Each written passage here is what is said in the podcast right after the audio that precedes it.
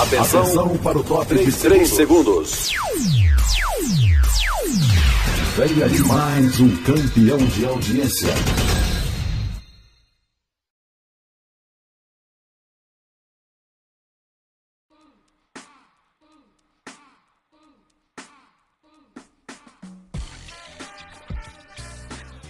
Alô, alô, amados e amadas! Está no ar o nosso podcast Rádio Mains.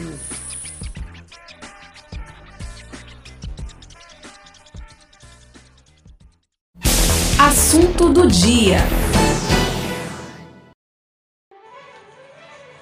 Hoje, 27 de agosto de 2020, eu, professora Regiana, venho apresentar o nosso episódio 3 sobre o agosto indígena. Continua com a gente!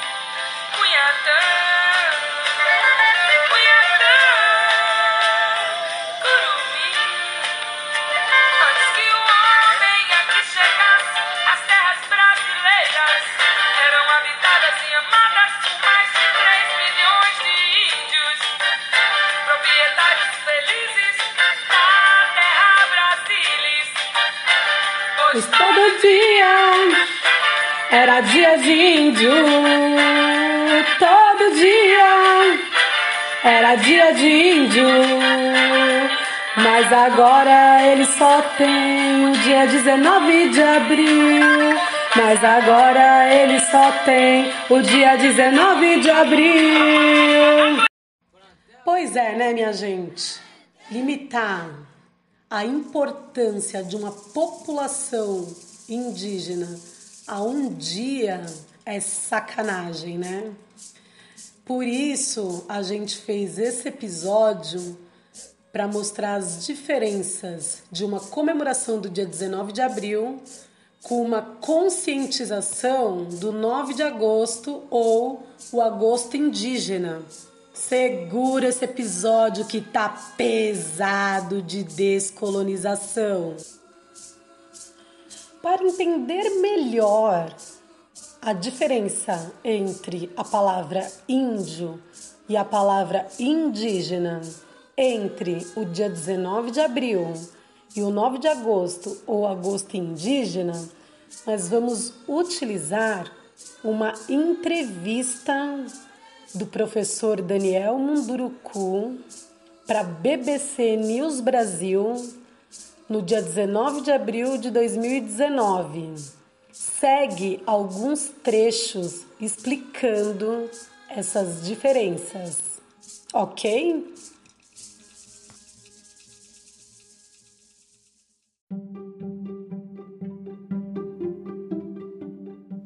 Nasceu em Belém do Pará, filho do povo indígena Manducuru, formado em filosofia com licenciatura em História e Psicologia.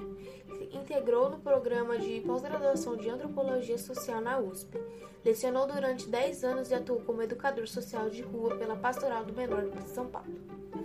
Esteve em vários países da Europa, participando de conferências e ministrando oficinas culturais para as crianças. A palavra índio perdeu seu sentido é uma palavra que só desqualifica, remonta a preconceitos.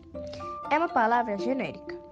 Esse generalismo esconde toda a diversidade, riqueza, humanidade dos povos indígenas. Quando a gente usa a palavra índio, estamos nos reportando a duas ideias. Uma é a ideia romântica folclórica. É isso que se comemora no dia 19 de abril, aquela figura desenho animado com duas pinturas no rosto e uma pena na cabeça, que mora em uma oca em forma de triângulo. Há a percepção de que essa é uma figura que precisamos preservar um ser do passado. Mas os indígenas não são seres do passado, são do presente. A segunda ideia é ideologizada a palavra índio está quase sempre ligada à preguiça, selvageria, atraso tecnológico. Há uma visão de que o índio tem muita terra e não sabe o que fazer com ela. A ideia de que o índio acabou virando o empecilho para o desenvolvimento brasileiro. Uma palavra muda tudo? Sim, uma palavra muda muito. Nos meus vídeos e palestras eu tenho sempre feito uma separação fundamental entre índio e indígena. As pessoas ainda pensam que índio e indígena é a mesma coisa. Não é. O próprio dicionário diz isso. A palavra indígena diz muito mais a nosso respeito do que a palavra índio. Gera uma imagem distorcida. Já indígena quer dizer originário, aquele que está ali antes dos outros. Para ser originário, precisa ter um pertencimento a um povo ancestral. O antônimo de indígena é alienígena, aquele que vem de fora. Então, eu uso indígena para reforçar o fato de que somos originários. Além disso, eu não sou um indígena qualquer. Eu tenho um lugar de pertencimento, Munduruku.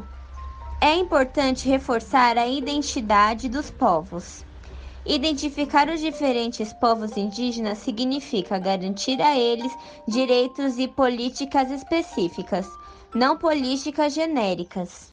Quando a gente comemora o Dia do Índio, estamos comemorando uma ficção, uma ideia folclórica e preconceituosa. Por isso, quase sempre as comemorações dessa data, feitas nas escolas, reproduzem o estereótipo. Mas, se nós continuarmos tratando isso como ficção, nós vamos continuar deseducando nossas crianças. Talvez a data devesse ser chamada de Dia da Diversidade Indígena. As pessoas acham que é só uma questão de ser politicamente correto, mas para quem lida com palavra, sabe a força que a palavra tem. Um dia da diversidade indígena teria um impacto semelhante ao Dia da Consciência Negra, que gerou uma mudança absolutamente significativa. A sugestão que eu sempre faço para as escolas é que a gente possa deixar de usar o 19 de abril como uma data comemorativa.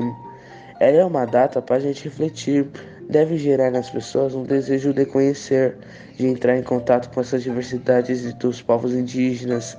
Houve um avanço muito grande na sociedade, mas, sem dúvida nenhuma, hoje ainda se reproduz muito desses imaginários do índio. É isso, acontece por causa da escola. A literatura é um instrumento super interessante de construção de lugares de fala. Tem esse componente muito positivo de alimentar nas pessoas outros olhares, outras facetas da existência.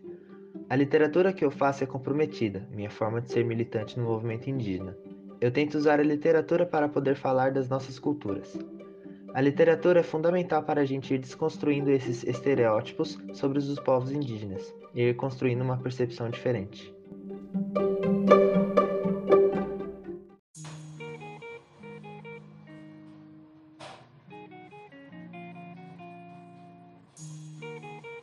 Agora, vem aí o nosso show de entrevista Prado Show, o talk show do Ismael. Fique com ele. Opa! Fala aí, tropinhos, estão começando mais um show de entrevista. Eu sou Ismael Bastos, a lenda do Nono B.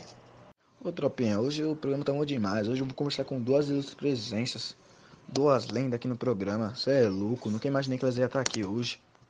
Começando o programa, vamos conversar agora com um líder indígena, Cacique. Não sei se pronuncia o nome é assim, por favor me corrija se estiver errado.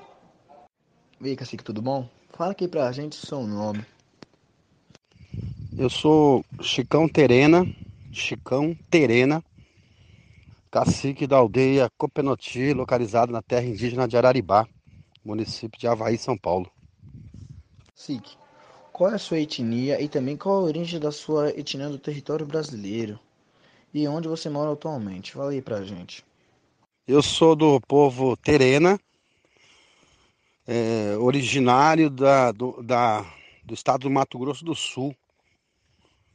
Mas sou nascido na. Meus pais vieram do Mato Grosso do Sul, na região de Miranda, aqui da Uana. Mas sou nascido na aldeia Copenoti, aqui na terra indígena de. Tenho 47 anos e sou cacique liderança e professor indígena aqui da aldeia Copenoti. Essa resposta daqui para mim. Qual é a importância da cultura indígena aqui para o Brasil? A importância é, dos povos indígenas para o Brasil, eu vejo assim que, mesmo diante de toda a tecnologia, é, as mudanças de hábitos de muitos povos, o Brasil é muito rico de culturas indígenas, né? Nós temos é, mais de 200 povos indígenas, é, com um idioma diferente, tradição, dança, a espiritualidade de cada povo, né? Só em Araribá, nós temos três povos: Terena, Tupi-Guarani e Cangangue, né? São três povos. E cada povo desse fala um idioma diferente. Por exemplo, Deus no Terena é Itucó, no Guarani já Yanderu. Então é isso que a sociedade brasileira tem que conhecer, né? Acredito que as escolas elas exploram muito pouco isso, né? E o conhecimento é, não são passados pelas crianças nas escolas. Então, eu acho que o, o ensino do nosso país, do nosso estado, ele deve é, estudar melhor esse povo, para que as crianças possam entender as diferenças, culturas de povos indígenas existentes no nosso país. E o Brasil é rico de cultura, né? Cada região do Brasil, a região sul, existe uma determinada, são determinados povos indígenas existentes. No Nordeste são outros povos. No Amazonas também outros povos. E aqui no Centro-Oeste outros povos indígenas. Então isso que nós temos que é, é, explicar isso para as crianças e os professores têm esse compromisso de falar sobre essas diferenças culturais indígenas existentes no nosso país. Essa resposta daqui para mim. Qual é a importância da cultura indígena aqui para o Brasil? Existe uma diferença entre a comemoração do dia 19 de abril ou do dia do índio e o dia 9 de agosto, dia dos povos indígenas? Existe alguma diferença? Fala aí pra gente.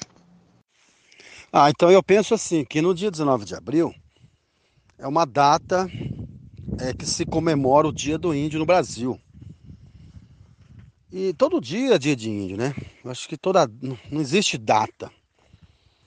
Mas como foi imposto essa, essa data no nosso calendário, nada mais justo da gente poder aproveitar essa oportunidade de falar da questão indígena é, como estamos falando agora, né? Você entrevistando um cacique de um povo, um cacique terena, e poder passar um pouco das nossas experiências, dos nossos conhecimentos para as pequenas e grandes mídias existentes no país. E são momentos como esse e abertura como esse que a gente está tendo seria uma oportunidade de a gente falar sobre a questão indígena. Que poucas meios de comunicações falam e conhecem a cultura indígena. Então, eu vejo aqui, deixo meu recado para que a gente possa expandir para o conhecimento da sociedade, das escolas, das universidades, a existência de indígena aqui no interior de Bauru, próximo de Bauru, é, interior de São Paulo. E seria tão bom também se a gente tivesse esses projetos sociais com secretarias de cultura, secretaria da educação, de fazer esses intercâmbios, né, de, da sociedade, dos alunos que estão na cidade com os povos indígenas. E cacique Chicão, muito obrigado por dedicar um pouquinho aqui do seu tempo livre aqui para o nosso talk show. Muito obrigado. E fala assim uma bela palavrinha aí na sua língua indígena aí para a gente, por favor. Seria demais. Ai, ai, na piacué e no choco online, né? Tô falando meu, ter, meu idioma terena. Obrigado. Você, nós somos todos irmãos, né? Indígena e não indígena, tá? Aí na Piacué e Timboi no Chocounai. Somos todos irmãos, tá? E dizer também que a gente está diante de uma grande pandemia e a gente tem feito um trabalho muito forte nas aldeias, né? A gente tem acompanhado algumas regiões que estão perdendo seus, seus guerreiros. E na terra indígena de Araibá nós fizemos testagem em massa agora, né? E teve, nós estava com um caso confirmado. E lamentavelmente agora subimos para nove casos de indígena contaminado com Covid-19, né? E nós, lideranças indígenas, caciques, temos o compromisso de fazer os nossos isolamentos e para que a gente possa proteger pouco de indígena que sobrou no Brasil, né? No estado de São Paulo, nós temos poucos menos de 6 mil índios nas, morando nas aldeias. E para nós manter firme nas aldeias é proteger uma grande força da cultura do nosso país, que são os povos indígenas. Mais uma vez, Aina Piacué, muito obrigado. E agora vamos conversar com a outra lenda, Olívio Jecupe ou Kunumi, um MC rapper indígena. Ô Jecupe, qual é o nome da sua aldeia e o seu nome? E onde você mora agora? E já emenda aqui para mim também, qual é a diferença entre o dia 19 de abril e o dia 9 de agosto? Falei pra gente. Então, eu me chamo Olívio de Cupé e eu moro na aldeia Crucutu, que fica na região de Parelheiros, São Paulo. Nós somos uma comunidade de aproximadamente umas 300 pessoas aqui. E, bom, fazendo a primeira pergunta que você falou sobre o dia 19 de abril e o mês de agosto indígena, ah, eu acho que já que colocaram, estão discutindo para discutir, é, falar em agosto indígena e depois tem 19 de abril, bom, já que tá as duas, vamos fazer as duas, né? Mas eu não vou falar qual que é melhor, qual que é mais importante. É, o mês de abril, o que que acontece? Na verdade, eu acho importante porque foi em homenagem ao primeiro encontro da América que houve no Brasil na década de 1940, parece, se não me engano. E foi muito importante o encontro dos povos indígenas na, que aconteceu, acho que foi no México, se não me engano. E daí o Getúlio Vargas, em homenagem a esse encontro, resolveu dar uma homenagem aos povos indígenas dia 19 de abril, né? Então eu respeito, porque eu acho que o pior era se não tivesse o mês de abril, porque daí a gente ia ser mais esquecido, né? Então eu sempre falo assim, que o mês de abril, ou o mês de agosto indígena, como estão usando os dois hoje, eu acho muito importante a gente usar para aproveitar e conscientizar a sociedade, né? Porque a sociedade, eles, ah, eles é, sabem pouco sobre a questão indígena. Então, já que tem o mês do agosto indígena e o mês de abril, então a gente tem que aproveitar para dar palestra. Né? É muito importante os professores convidarem indígenas das aldeias para darem palestra, passarem vídeos, ou de repente escolas virem nas aldeias, conhecer a comunidade, para as pessoas terem uma noção de como que é uma comunidade, né? Porque o índio da aldeia, ele tem uma cultura. Então, nós moramos numa aldeia, nós temos uma cultura, nós temos uma língua, nós temos uma religião, nós temos um costume. Então, esse é o indígena que as pessoas precisam conhecer, né? Porque o Brasil é um país imenso, né? Então, a gente tem uma população de aproximadamente 800 mil indígenas nas aldeias do Brasil e as pessoas não têm noção do que, que é um costume. Então, é importante as pessoas conhecerem. Kunumi, qual é a sua etnia e onde o povo está localizado? Fala aí pra gente. Então, nós moramos aqui numa comunidade, nós somos do povo Guarani. O Guarani, ele está localizado na região sul e sudeste, né? Desde o Rio Grande do Sul, Santa Catarina, Paraná, São Paulo, Rio de Janeiro, uh, Espírito Santo e um pouquinho no, no, estado do Pará, né? E depois temos os Guarani, nossos parentes que, que são que, é, que vivem na Argentina, e tem os Guarani também que vivem no Paraguai, né? Como a gente está passando por uma crise, né? A pandemia Covid-19. Em, em, relação a isso, me fala como as indígenas dos aldeias estão enfrentando essa crise.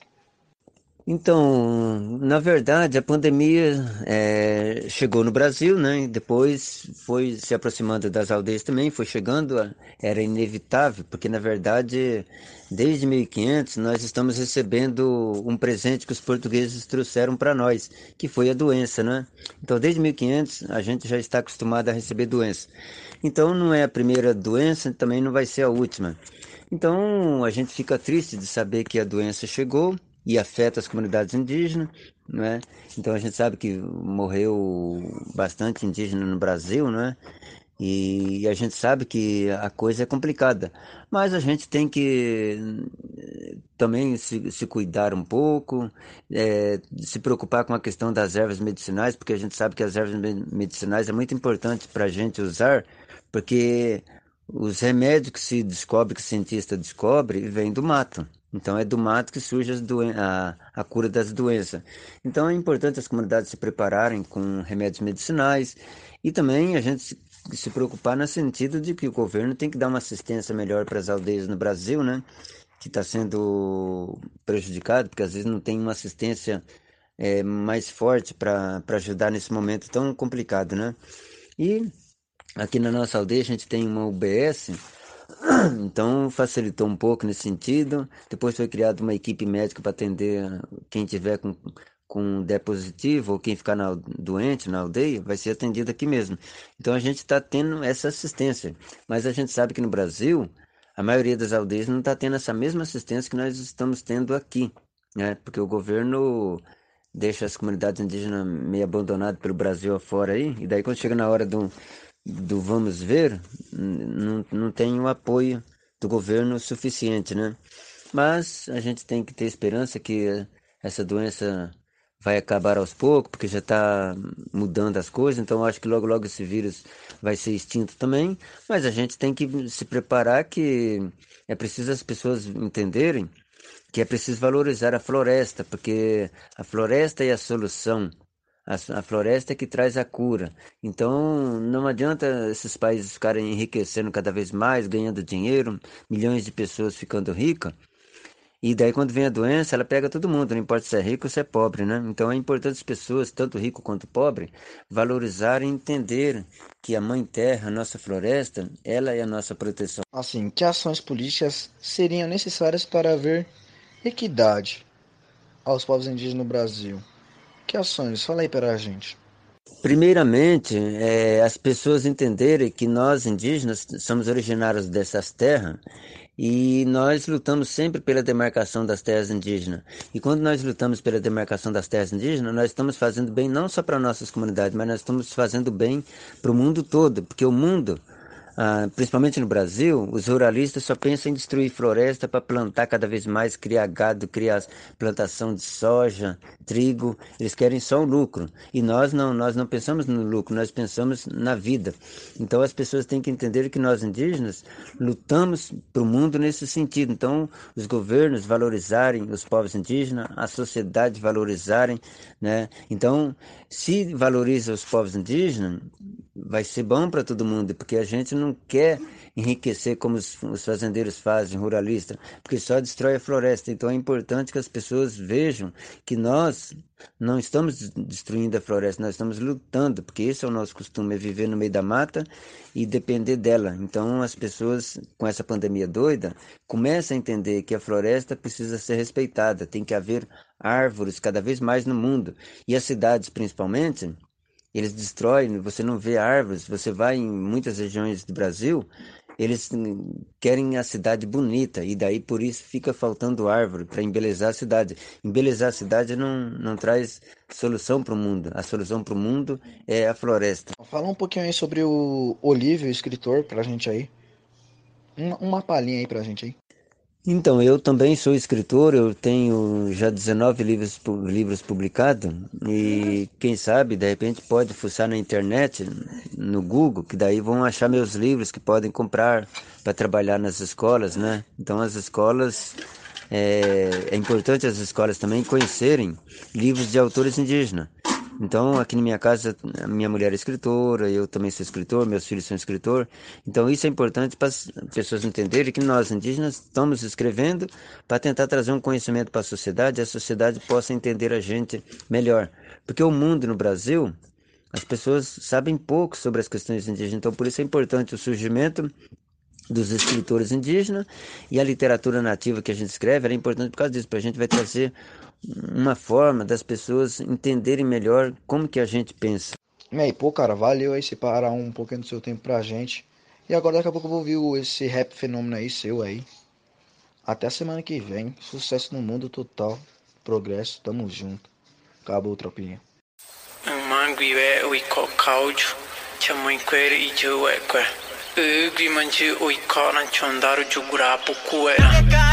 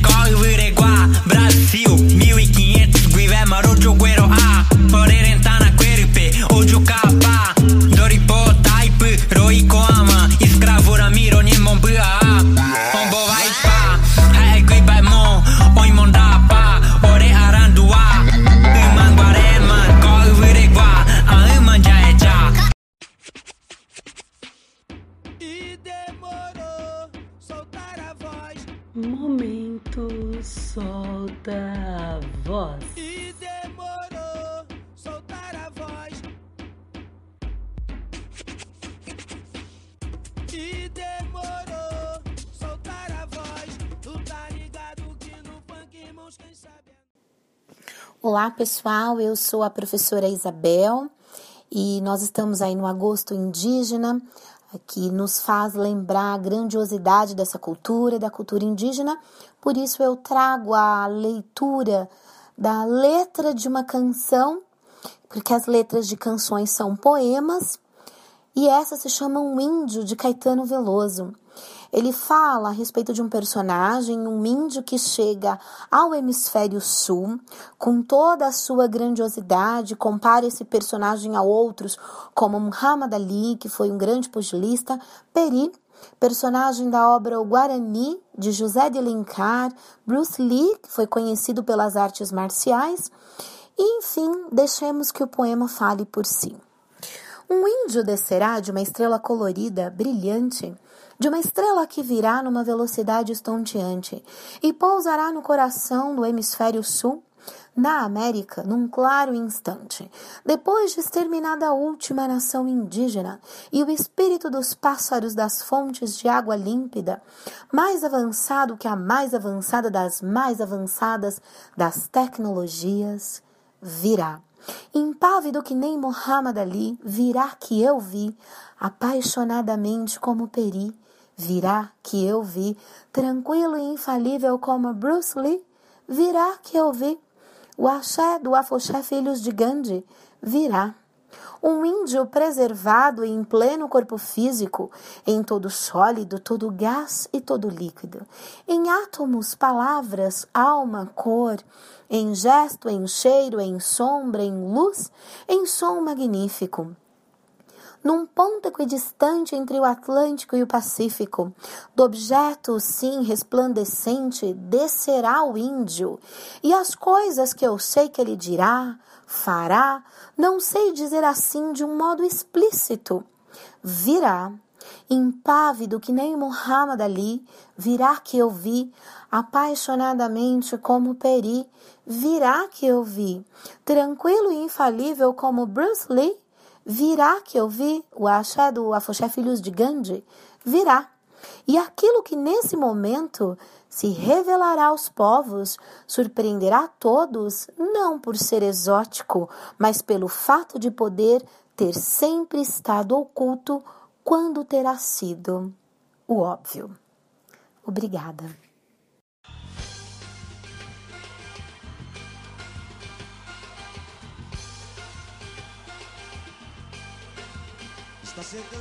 Esse foi mais um episódio.